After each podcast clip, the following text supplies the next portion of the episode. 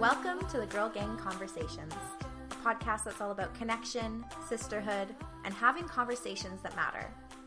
I'm your host, Sarah Starrs, and every week I speak to inspiring women about the nitty gritty of how they live with passion and purpose. We dive deep into our journeys, the obstacles we've overcome, our dreams, what's working for us, and what isn't. We're totally honest about what we're learning, what our daily rituals look like, and what we're struggling with. We don't shy away from the hard stuff, and we really go into it all spirituality, personal development, magic, routines, career, friendship, relationships, sexuality, and so much more. The most powerful two words in the English language are me too, and it's my hope that these conversations help us all feel less alone. This isn't about preachy self help or self improvement, it's about self acceptance and talking about the things that matter to us.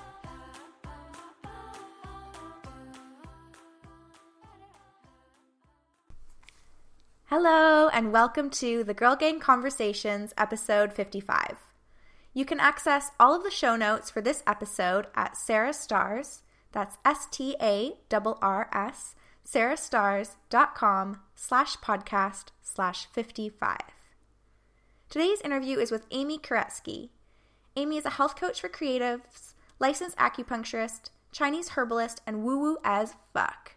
She helps busy bosses fuel their hustle by honoring their health and their bodies and helping them heal their digestions. She started following this path after being diagnosed with Crohn's disease, an autoimmune disease of the gut, over 10 years ago, and using natural healing therapies to heal her own digestion and become her healthiest self ever. We talked about her journey of healing from Crohn's, tapping into our intuition, the fact that foods aren't the enemy, but not every food is for every person, and how the elements are connected to our body and can help us live in more harmonious ways. Hi, Amy. How are you today? Hey, I'm doing great. Thanks for having me. Thank you for being here. I'm so excited. I've been really looking forward to this conversation. I'm super excited too. I'm I love punk rock development. This is going to be great. um, so what I've been doing recently to get to know people is asking about a typical day in their life, which I know is kind of kind of a misnomer. It's not something that really exists, but I'd love if you could tell us a little bit about what that might look like for you and what are the routines or rituals that anchor your day. All right. Well, so I work with clients all day long. I am both a licensed acupuncturist and herbalist, and I also work with health coaching clients all around the country. So I'm constantly interacting with other people's energy all day long. So when it comes to routines and habits, I do a lot of grounding and anchoring exercises and routines to really keep my energy with me and keep their energy with theirs and like just really keep things both separate but strong and stable. And so um, I have a meditation practice. I'm really diligent about exercising on a regular basis. Um, I have herbs and elixirs that I partake in regularly. Um, I have a tarot deck that I consult with regularly and do daily draws and spreads and whatnot. Um, so those are just a handful of the things that I, some of the tools in my tool basket, I guess you could say. I think, um, you know, it must be so much more kind of potent when you're interacting with people on a really energetic level every day. But living in the city and for people who are highly sensitive or maybe they identify as empathic, it can feel, I think, really difficult not to be constantly picking up other people's energy. And I'm curious, do you have any really simple practices or advice for kind of grounding yourself and keeping your your energy your own? Yeah, there's a um there's a couple different meditations that I do that are more based in like qigong meditation, so like energy medicine meditations where you know there's the the most common ones that people will think of are kind of the the golden egg or the bubble that you mm-hmm. can visualize around yourself to really protect your energy but that one can also be really energy draining almost in a way because you are the battery for that bubble mm. if that makes sense and so you can also do like visualizations or meditations that um, where the energy is more coming from the earth and whatnot, and it's not necessarily coming from you as a person having to um, energize and protect that bubble the whole time. Uh, there's a visualization that I really love that calls upon the five elements. And so it calls upon the energy of the five elements and the animals that go along and are associated with each of the elements and the colors, and really incorporates the energy of the earth into like almost creating this army of elemental energy all around you. And I think that one can be really powerful sometimes. That's so beautiful. And is that a meditation, like a guided meditation that I could link to in the show notes? Yeah, I can. Um, I will give you an MP3 that you can absolutely do that too. Perfect. Um, and I was curious, you know, you mentioned exercising regularly. What are your favorite kind of styles or, or modes of, um, of exercising? Uh, I well, a couple of different things. I am by no means what you would have called a athletic child. like I was not very physically active at all growing up, and I I didn't um, gravitate towards exercise and really physical movement until I was in grad school for an acupuncture school, and it was the stress and whatnot of such a rigorous program because acupuncture school is like full time, year round, three years long. You're like really in it to win it for this master's degree. And so it's a incredibly stressful time in people's lives that are going through that program. And I was sitting all day long in class and then I would be in clinic in the evenings and that actually includes a lot of sitting too. And so I needed something that was like really active because sitting will stagnate the chi, the energy of the body. And so I already tend towards stagnation as like a natural constitution in my body. And so then all that extra sitting was not really working for me energetically. And so I needed something that was like really physically aggressive. And I got into CrossFit at the time. A girlfriend of mine was doing it and was raving about it. And it seemed scarier than shit at the time, but I was like, okay, I'll try it. And the first time I went, I, I felt like a, like a 18 wheeler like hit me afterwards. I was dead to the world, but it was also like really exhilarating. And so I've continued doing CrossFit since then. I go like two to three times a week. Um, and then I also really enjoy cycling. Like I ride my bike a lot, both for transportation and for enjoyment. Um, I've been really into going on early morning walks lately. Like, like they're almost a form of meditation for me. Like I'll get up and, especially now that the sun is rising later and later as we get closer to winter, but I've been going for walks like as the sun is rising lately, which has been really beautiful and like really calming. Um, and then I'm actually doing a lot of like weightlifting, like separate from the CrossFit as well. And I'm doing my very first powerlifting meet in like less than a week. I'm doing it on Saturday, which I'm really excited about. Oh, wow. How exciting! Yeah, it's crazy. So I'm really interested to hear more about your journey. And I was wondering if you could just kind of paint us a picture of maybe what your life was like before your Crohn's diagnosis, um, you know, in terms of health and were you woo woo as fuck uh, before? Is that like a lifelong thing or something you've come to after? Okay, well, I'll backtrack just a tiny bit since your listeners probably don't know what Crohn's disease is, but um, Crohn's disease is an autoimmune disease of the digestive system that can affect anywhere between your mouth and your butthole, basically. And what it is is that your body, um, autoimmune basically means that your body is attacking itself. And so my body was attacking my digestive system and literally creating holes or like ulcers in my gut. So, like I said, anywhere in the whole digestive system, and it created a lot of problems and leads to malnutrition, mainly because you're not able to absorb nutrition through your small intestine when it is um, inflamed and damaged. And this all happened to me when I was.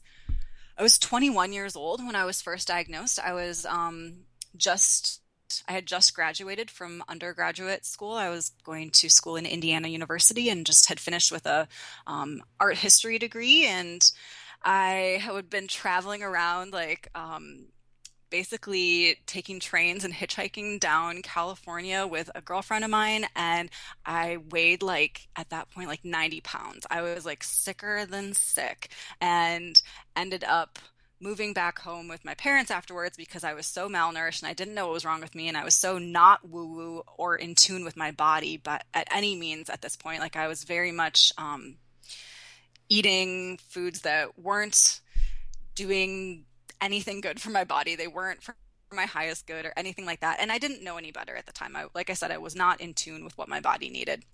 And so, um, through all of that, I ended up having a very life altering experience that I like had to move home with my parents and go to the Mayo Clinic and all of these things and was diagnosed with Crohn's disease and was put on all these insanely crazy medications where I was like in the hospital and hooked up to IVs for like 6 hours at a time and that really both separates you and connects you to your body at the same time. Like I felt very disconnected from my body because it felt like there was a full on assault that my body was doing to itself. And I couldn't understand why this was happening and like what I had done to create this like war within inside myself. But at the same time, it was very connecting because I was like really starting to notice like, okay, if I I do this, if I do thing A, then like result B happens. Or if I eat this thing, then this thing is happening. And so um, the, there was a whole series of events that um, really brought me more in tune with what my body needed. And then through taking this medication that was so strong and really energetically lowered the vibration of my body, um, that even though I was starting to come into my body more at the time and understand more of what was going on in my body, I also felt disconnected because of this medication's effect on um, how my body was reacting. And so, because of that, that's how I got interested in Chinese medicine. And to make a long story short, um, basically through working with energy and Chinese medicine, getting connected with um, herbs and crystals and all those things. Um, this was very much a a, a development that's happened within the last like you know five seven years of my life. Mm. i'm curious to to hear a little bit more about what you said about really getting in tune with your body and what that kind of process looked like. I think sometimes um, i can find that phrase like a little bit confusing. Like i can go to this point of what's the best way to put it? Like over analyzing every sensation that i have in my body and thinking that i know exactly what that means or that I have to be a detective of like, oh, I had this like really brief cramp, for example, like does that mean I shouldn't have eaten such and such? And I'm curious like if you could talk a little bit more about what that looked like to really get in tune with your body in a way that's now kind of creating harmony for you and has is you're kind of speaking its language, I guess. Yeah, so I guess I can relate it in this way. Um just like any type of intuition, like you know, we're both business owners and we are in this online business sphere and whatnot. And when you think about when you follow your intuition when it comes to business, you've got your your gut feeling, but then you also have your um, what do they call it? Like your inner critic where it's that little voice in the back of your head that's like oh you should be doing this or everyone else is telling you to do it this way or like what if this thing happens? or you're not good enough or you need more training. And i feel like that's the same thing can happen in our body. Like we can take a really like loving perspective when we're looking at how we listen to the signs that our body is telling us or we can take a really analytical like overly critical viewpoint and come at it from a state of fear um, as opposed to a state of love. And I think that's where it really changed for me. Like, instead of, like, even though when I was sick and I was really trying to analyze what was going on in my body and I would get kind of critical and like write down in a food journal what I was eating and how often I was pooping and what that poop looked like and how I was feeling and my emotions and stuff. And it was good to have some of that data but then I would have to remember to like step back and just say okay well let me gut check this. And like even though it says that you know I ate this thing and this thing happened like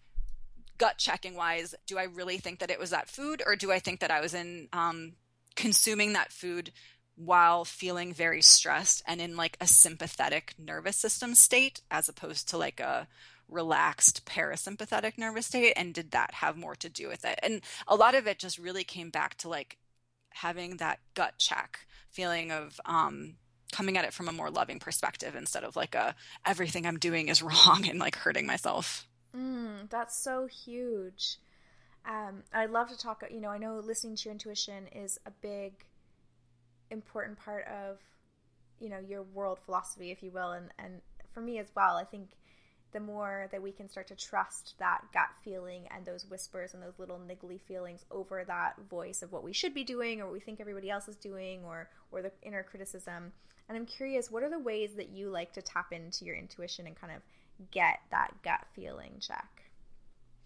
Um, I often will just check in with how my body feels. So if it feels contracted, restricted, um, if it feels like a frenetic vibration as opposed to like a there's like a good buzzing where you like feel high on life and then there's that like anxiety vibration where you like feel that you've had too many cups of caffeine and like you're vibrating too much versus when you're also um, maybe struggling with depression and you feel that there's n- almost no vibration and you can't get enough momentum to even step out and mm move forward. And so I always come back to the physical because that's like the realm that I work in is this like more physical and energy medicine.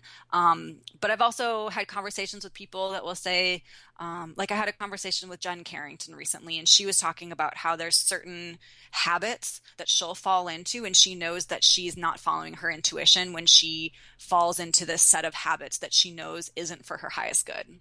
And so I can really see that happening too. Like even recently for me, I've become totally obsessed with watching Gilmore Girls because I never watched Gilmore Girls like in the what like late 90s or early 2000s and came across it recently and started watching, and I find myself like kind of obsessively watching it sometimes, like one episode after the next, like really Netflix binging. And when I'm doing that, I'm like, oh, I know that this is me trying to literally like avoid doing something else because like this is not for my highest good. And I feel like I'm falling into a, a hole when I do that. And, and that's a good indication for me, like, oh, I need to have Tony, my husband, literally like turn off the TV and not let me watch any more TV and like go do something else because um, this is my gut telling me that this something is wrong and something is off. Oh, that's so interesting. Um, because for me recently, and I think I wrote about this on my blog a little bit about how I had been binging on Netflix a, a lot over the summer and had been giving myself a really hard time about it and was saying, you know, like this is obviously a way of numbing or um, yeah, avoiding, like you said. And then when I started talking to, um, started working with a coach slash therapist and talked to her about it, this kind of sense of lethargy, lethargy that I was experiencing, um, I came to realize like how how deeply in need of rest my body was, and how Netflix had become like this this way of getting rest. Like I was sleeping a lot but not feeling rested, and and um,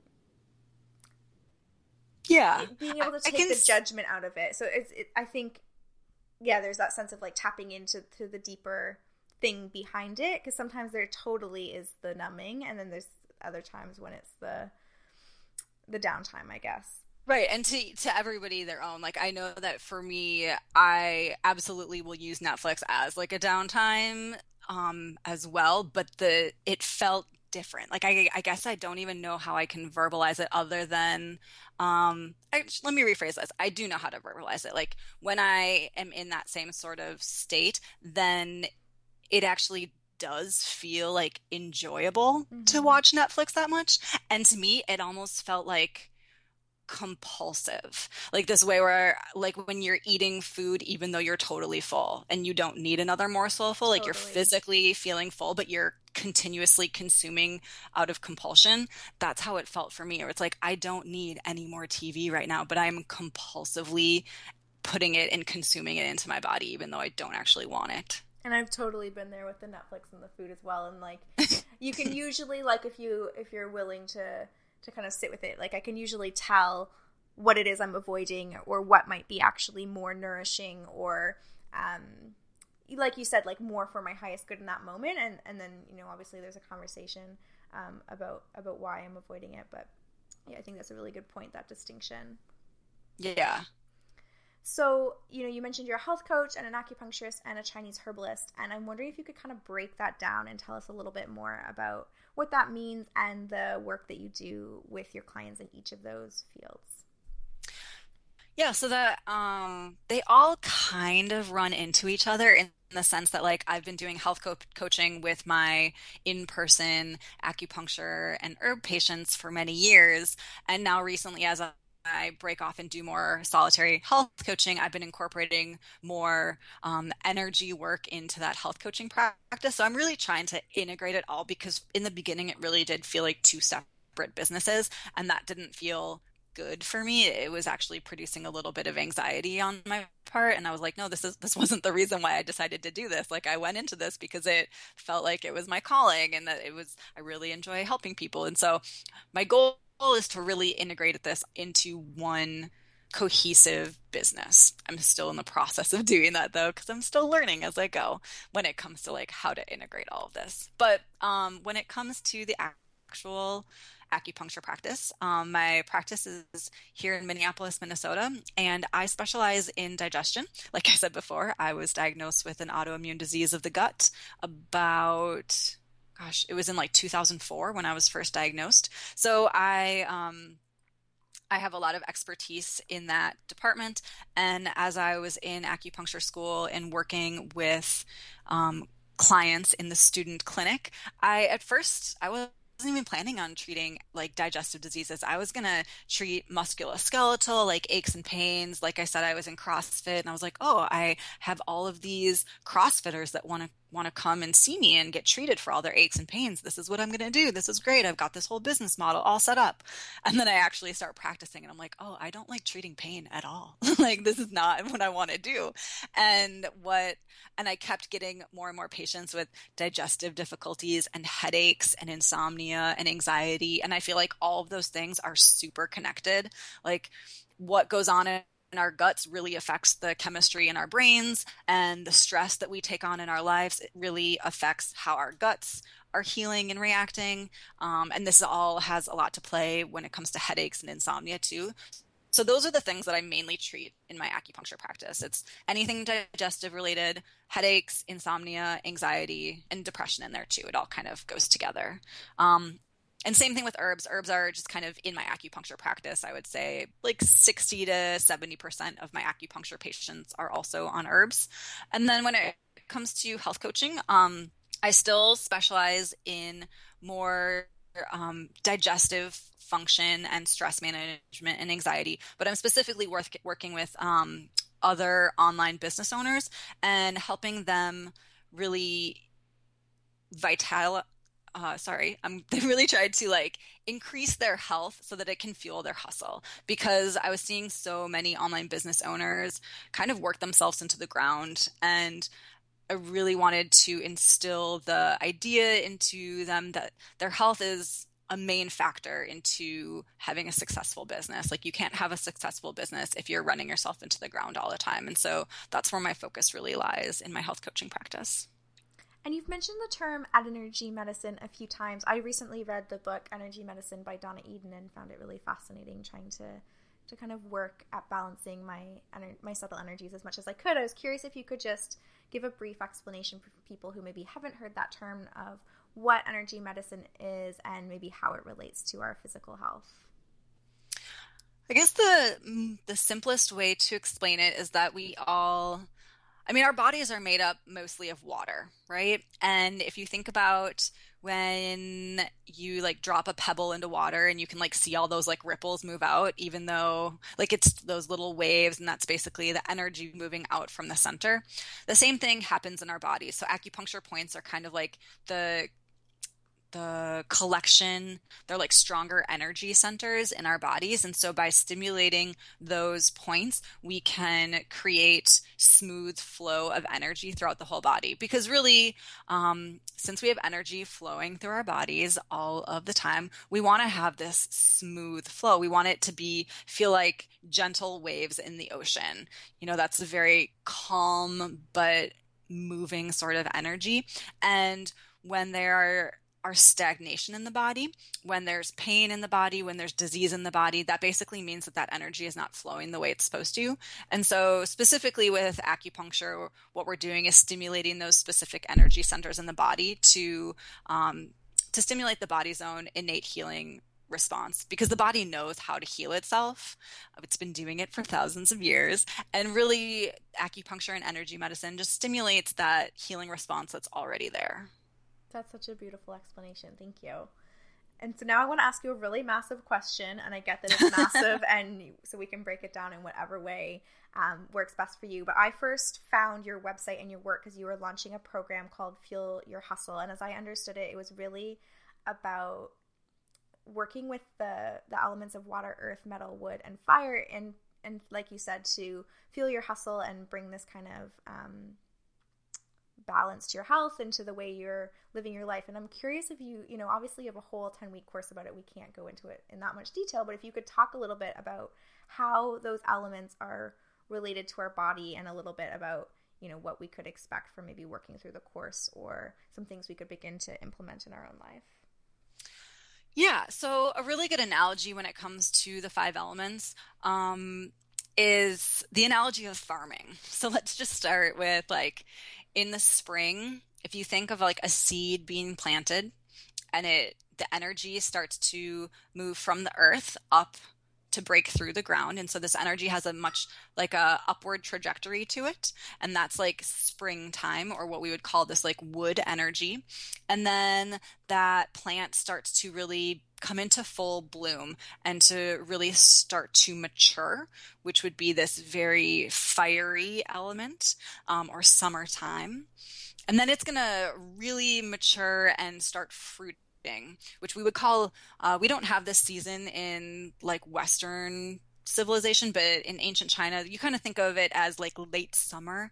And this is where everything is like ripening and it is right about to harvest.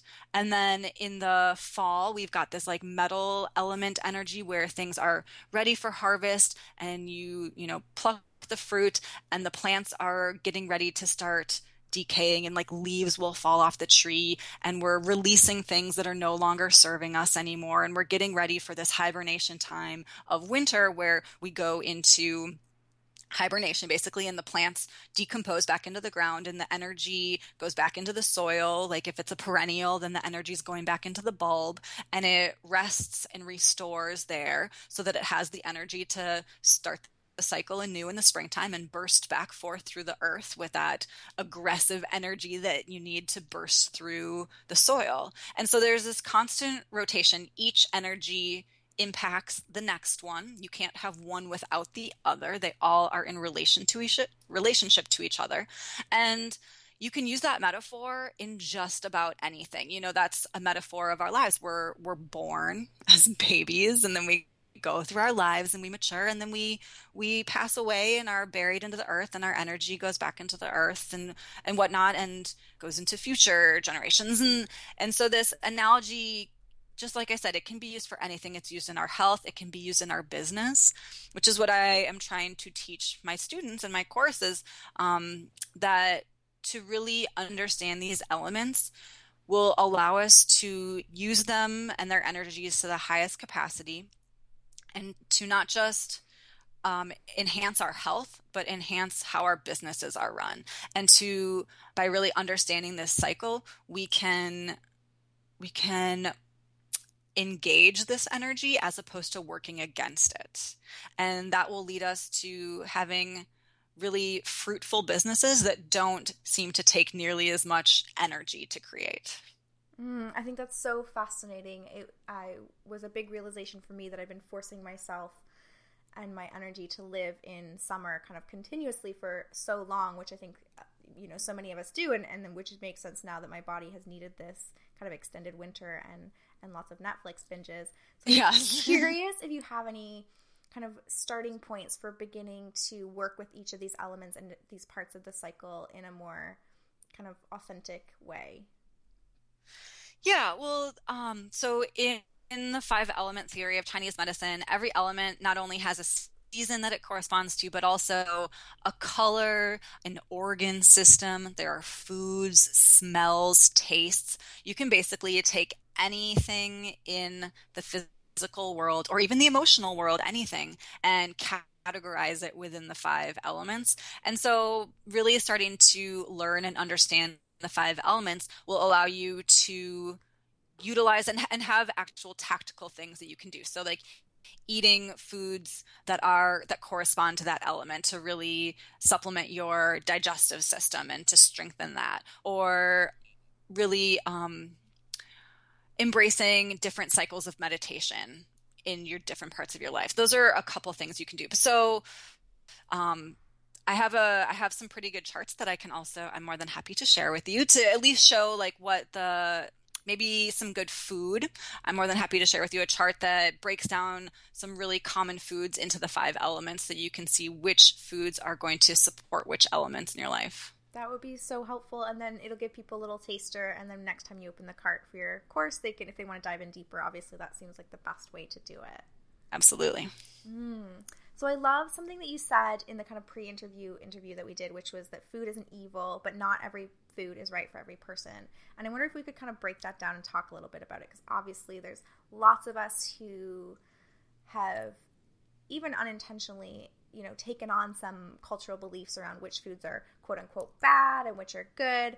And could you talk a little bit more about you know yeah. food not being evil but also maybe finding out more about which foods just aren't for us in these bodies yeah so i definitely see a big demonization of certain foods um I myself have even taken a part of that. I think in the very beginning of my practice, I was a little bit more like on a tirade against sugar, which I still think that sugar can be really detrimental to a lot of aspects of our body, but I don't think that it's like, um, that we need to have it eliminated from our diets all the time. You know, sugar is a big part of our emotional well being sometimes as well, because there's a lot of like um, historical and emotional connection to it. But at the same time, there's way too much sugar in our like Western American diet overall that being said, um, that's a pretty good example of, you know, sugar is a good example, but also for those of us that grew up in the 80s, like that whole um, low fat craze that was going on that was not um, actually beneficial for our health whatsoever and has now been proven to have really been a part to play in the obesity epidemic that we have in our culture nowadays because when you decrease fat in your diet then you have to replace it with something else and it was getting replaced with sugar. But so i, I definitely feel that um, foods are being demonized when it's all about it's all about finding what's right for you. So here's an example. Um, say somebody has a weak earth element and their digestive function isn't strong enough to digest food properly. That person um, is not going to be in their best interest to have a green smoothie for breakfast every morning. Mm. Because a green smoothie is very cold. It's cold um, physically because it's usually f- like fruits and vegetables from the refrigerator or the freezer. And it's also cold thermodynamically or like ener- energy wise because fruits and vegetables are thermodynamically cold. Um, if you think about eating a piece of watermelon, even if it's a room temperature watermelon, it's still going to cool you down. Or eating a piece of mint, like a mint leaf. It's still going to cool you down, even if it's not technically quote unquote cold. So, that being said, somebody that has um, a weak earth element or even a weak fire element because the fire, they need that digestive fire to break things down. Those people aren't going to um, it's not going to be in their best interest to have a green smoothie for breakfast any morning because they don't have enough of digestive fire to warm up and transform those thermodynamically and physically cold foods. And what will happen is they'll end up getting loose stool and diarrhea more frequently. So those sorts of people, um, even though, you know, green smoothies are full of nutrition and for some people it's fabulous it's not for everybody those people it would do them a lot better to maybe have a mug of soup in the morning. You know, they could still get a lot of those like green vegetables in a soup, but it's going to be processed. It's going to be cooked down, which is going to change the thermodynamic of the food from being so cold to being a little bit warmer. And sometimes with soups, they'll be you know, spices and like chili or something like that, which will also change the thermodynamic um, temperature of the food. So that's going to be a lot more warming for the stomach, and they'll be able to process that a lot better. So it's it's not that green smoothies are bad for everybody. It's just that not everybody needs them. I love that example too because it's not like one of those demonized foods like gluten. It's the green smoothie that we all think that we should be eating and then some of us realize it doesn't it doesn't work that well for us. Right. Like i i the thing that just bothers me is when i go on like pinterest and it's like here's the new magic food that everyone needs to eat. And it's like okay that food is super nutritional and like that's great but i don't think that there is any food out there that everybody needs to have. You know, there's not like one superfood out there that's going to solve everyone's problems. There are certain things that are going to be better for certain people, and there's other things that are going to be better for other people. And so it's all about finding what's right for you, which is why I love the five elements because it really takes that into consideration. Totally, and I think there's can to- there can be this danger of like we see that the green smoothies or maca or whatever it is is like creating these massive changes for one person's body that we know, and obviously like they're loving the changes, so they want to tell us all about it. And then it, there can be this sense of disappointment or failure when it doesn't work for us or we're not getting the same results, and then it feels like there's totally something wrong with us. Totally. And I love your example of the maca too, because like maca is also like a fabulous herb, but it's really warming. Like from a Chinese medicine perspective, it's really tonifying for our yang. You know, we've got yin and yang. It's really tonifying for our yang, which is great if you need yang tonifying. But if you tend to be more fiery and yang anyway, and you're actually really yin deficient and need more yin foods, maca is not going to be the right thing for you. Like if you're going through menopause and you're taking in a lot of like um, yang tonifying foods, but you're actually like having night sweats or like hot flashes, you might actually get worse night sweats or hot flashes from foods that are super yang tonifying. And so it's a great example.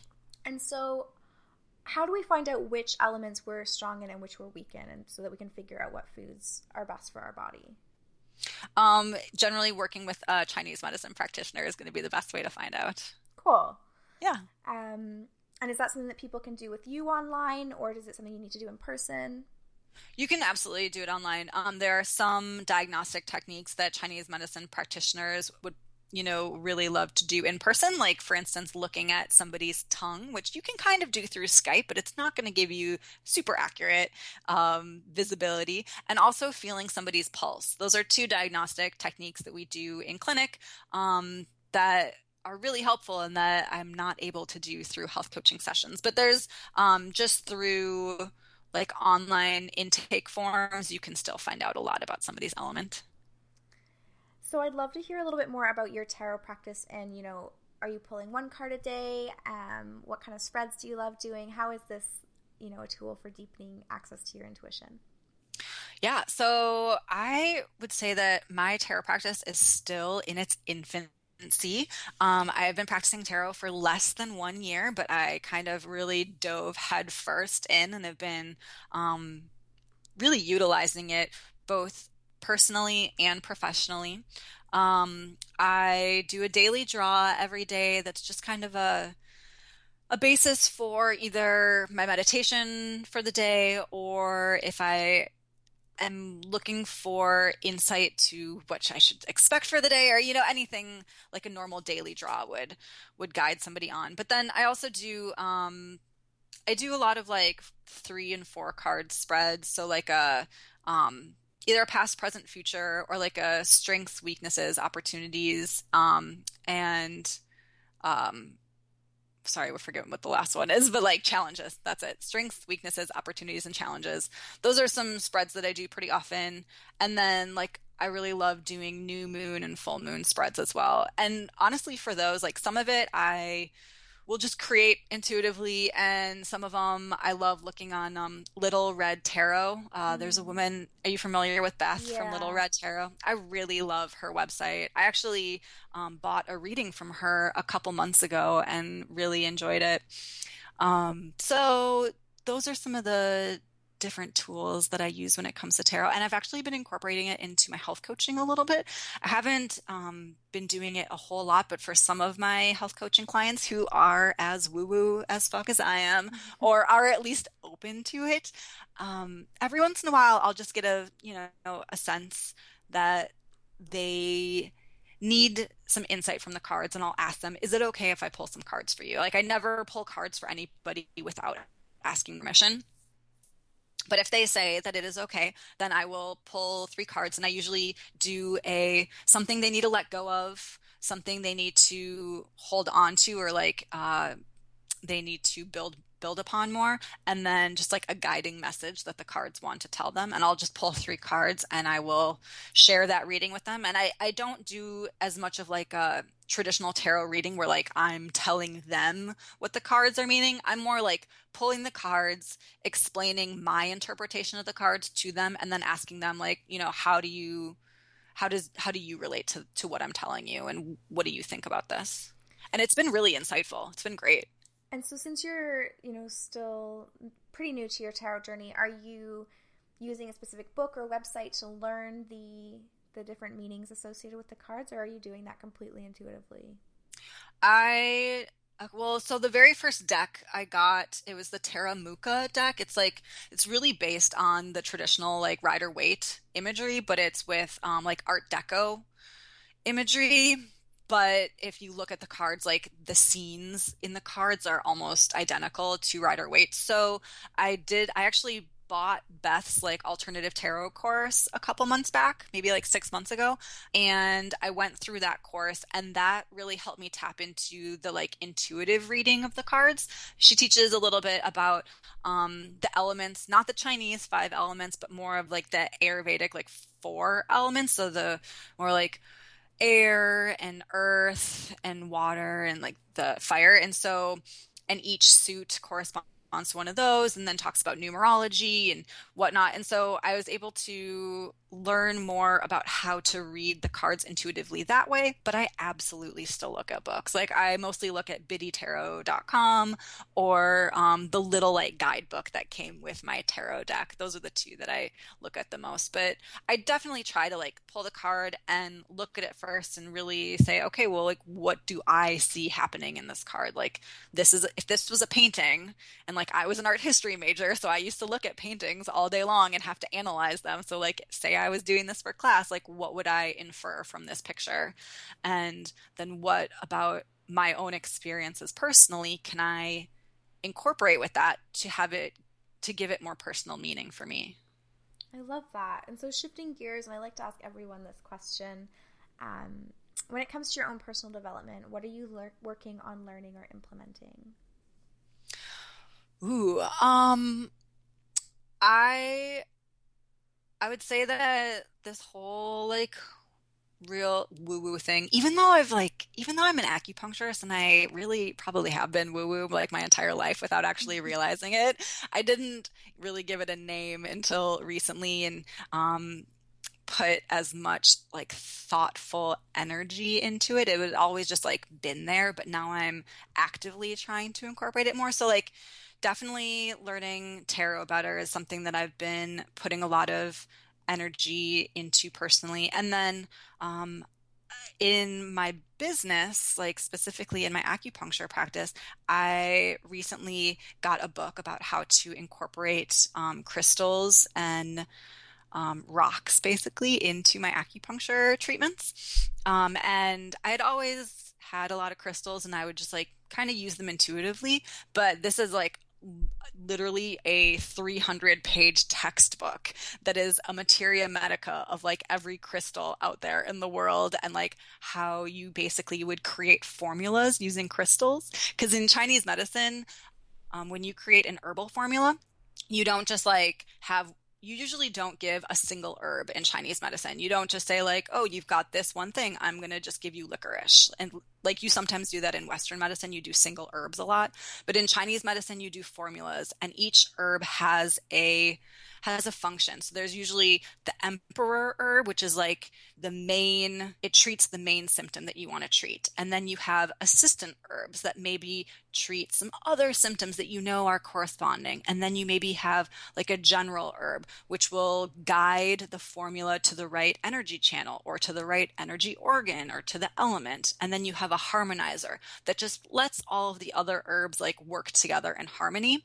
And this book talks about crystals in the same way. So you're not just using one single crystal, you're always working with three or four crystals together and you choose like the emperor and then the assistants and then the general and then the harmonizer and it was like blowing my mind when i learned that i was like oh this changes everything and so i've been totally obsessed with this book and that's what i've been putting my energy into lately that's amazing what is the book called Okay, it's called Stone Medicine, a Chinese medical guide to healing with gems and minerals. And it's by Leslie Franks. Thank you. I'll add that to the show notes. Yeah, it's like literally 500 pages long and it's so awesome. so, this is another question that I ask everyone. And I know you've just mentioned one thing that would fit this category, but maybe you've got another. So, what's one thing, and it could be frivolous or totally spiritual and serious, whatever you want. What's one thing that you're obsessed with these days that's making your life better? Um, okay, so other than the tarot and the stone medicine and the crystals, I recently got back into EFT, which is like tapping. Mm-hmm. Um, and I have been familiar with tapping for a long time and I've used it personally in the past. Um, but something recently, and I, I don't even know what it was, but for some reason I was called to like start incorporating it again. And I've, um, been trying to make it a habit to do it every single day lately and i'm usually not a habitual person like i there are definitely things that i do every day but i don't i don't always do them right when i wake up in the morning or always do it this way like i, I can't create habits in that same way that other people do but I've been incorporating EFT in some capacity every single day, and it's been um, it's been really awesome. I've been really enjoying getting back into it, and it's made some pretty significant shifts go on in my um, in my own head and like the the things that I'm telling myself basically. For people who haven't heard of it, could you just give a brief explanation of what tapping is? Yeah, it's um, EFT stands for Emotional Freedom Technique, and it is basically an acupressure practice. So it it stimulates certain acupressure points um, on the hands and head and upper torso, um, and it is used to energetically shift things in the body. Um, a lot of people will use it. It tends to be used more for like limiting beliefs and emotional disruptions in the body, but it can also be used for physical manifestations as well. I prefer to use it for emotional um, issues that I'm going through, like uh, like I mentioned before, when I was feeling really unmotivated motivated and watching a lot of Netflix and Gilmore Girls and feeling really stuck, I started. That's actually when I started using the EFT because I was like, I got to get out of this funk. Like, I don't know what's going on. Um, but it can be used for physical ailments as well. I just have other tools in my toolbox when it comes to physical ailments, so I haven't been doing that. And do you have like, I don't know if a system's the right word, but is it pretty obvious to you every day what you want to tap on, or are you kind of going through anything to figure out okay this is a thing that really needs to need some work here no, I kind of do like a brain dump. Um, I'm not much for writing. Like, I know there's people out there that like journaling is their thing, but that just isn't me. I'm more of a verbalizer, which I think is why I like tapping because it's almost like a verbal journaling. And so the the first point that you usually tap on when you are um, going through the tapping protocol basically. It's called the karate chop point and in chinese medicine it's basically the small intestine 3 to small intestine 4 area of the hand. And so what i'll do is i'll just start tapping that area and i'll just like word vomit like all the things in my head that are like bothering me. And sometimes when i find the thing that i want to tap on either my hand will like literally hurt for a second when i tap like it'll just feel different physically in my hand when i tap on when I'm saying that phrase and tapping, it'll feel different, or something will just click in my head and be like, that's what I want to tap on today. And so I I kind of go with it that way. And then once I've decided, then I go through the whole system. Amazing. Uh, that's such an interesting way to do it, and I think that's really helpful rather than trying to I don't know. There are there are other ways that I've thought about using EFT that just seem a bit more contrived, and that seems really natural and authentic. Yeah, I mean, I think when I first learned about EFT, I I understood it at the time to be like a um, very scripted thing where like mm-hmm. you you say that one phrase like over and over again. You like you know you choose how to fill in the blank, but then you basically repeat that thing, and that didn't resonate with me at all. And so the I had tried tapping a couple times doing it that way, and I was like, this ain't working for me. Like I don't know what the deal is. And then I kind of threw that out the window and did it more like a peeling of an onion where like you just free flow and it felt like every every time I went through the system, it was like peeling back another layer of the onion and it would get like deeper and deeper.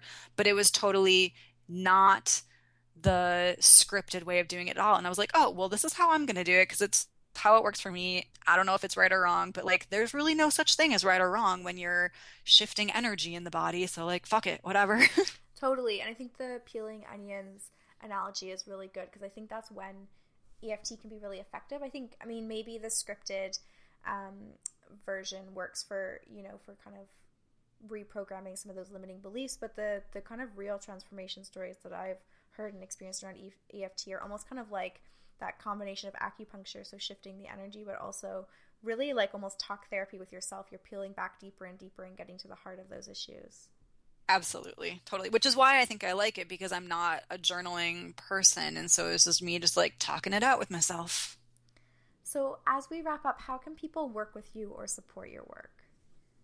So um, my website is amykoretsky.com. Um, right now, uh, my health coaching client roster is full for this fall, but I'll start taking clients again in the winter. So you can shoot me an email if you are interested in working with me, and then we can get you on the wait list. Otherwise, I recently started my own little like mini podcast because I found that, like I said, I'm more of a verbalizer than a writer. And so I had been writing blog posts every week, and I was like, oh, this is like not as fun as it should be. And so I was like, oh, I don't have to do it this way. I can rewrite my own rules. And so I started recording these really short mini podcasts. They're super like DIY. I don't even have like intros or outros, and they're usually like 10 to 15 minutes long. Um, and they're super actionable. And so my podcast is called Health Fuels Hustle, and it is, you know, short, actionable health tips and inspiration for online business owners, and that's on iTunes and Stitcher. Amazing. Thank you so much, Amy. Thank you for having me, Sarah. You can find the show notes for this episode at sarahstarrs.com slash podcast slash 55. If you want to help this podcast grow and reach even more amazing women with these conversations, there are a few things you can do. First, of course, you can leave a rating or review on iTunes. That really helps to hack the algorithm or whatever and get us seen by more people on iTunes. Another thing that you can do is come and join the conversation in Girl Gang HQ. That's our private Facebook community where you can talk about all of this stuff in a really safe and supported place, continuing the conversations that we have on the podcast. So if you just search Girl Gang HQ, as in short for headquarters, you can find us on there. And something cool that we're doing recently in that group is starting a street team. So I've ordered postcards that you could hand out to friends who you want to share the podcast with. You could leave them in your favorite cafes or to give them to people you meet, maybe even tuck them into the pages of your favorite books at the bookstore. We're trying to be really creative about spreading the word. So if you join us in Girl Gang HQ and let me know you want to be in the street team, I will mail you a bunch of postcards along with a thank you letter for supporting us in this way. So, those are the big ways that you can support the podcast right now. And be sure to stay tuned for next week's episode with Lisa Lister, my good friend, and you might remember her from episode 8 of the podcast. Crowd the Defender of Female Awesomeness by Cooler Magazine, Lisa Lister is an advocate for the full female experience. She's a writer, a menstrual maven, and creatrix of the She Flow system yoga, women's wisdom, and menstrual health, and down there care practices dedicated to helping women crack their lady code, reconnect with their body wisdom, and love their lady landscape. We sat down to talk about the societal trauma caused by patriarchy, reclaiming our she power, dancing between devotion and spontaneity, and what it means to be a witch. Until then, grab your girl gang and have a conversation that matters.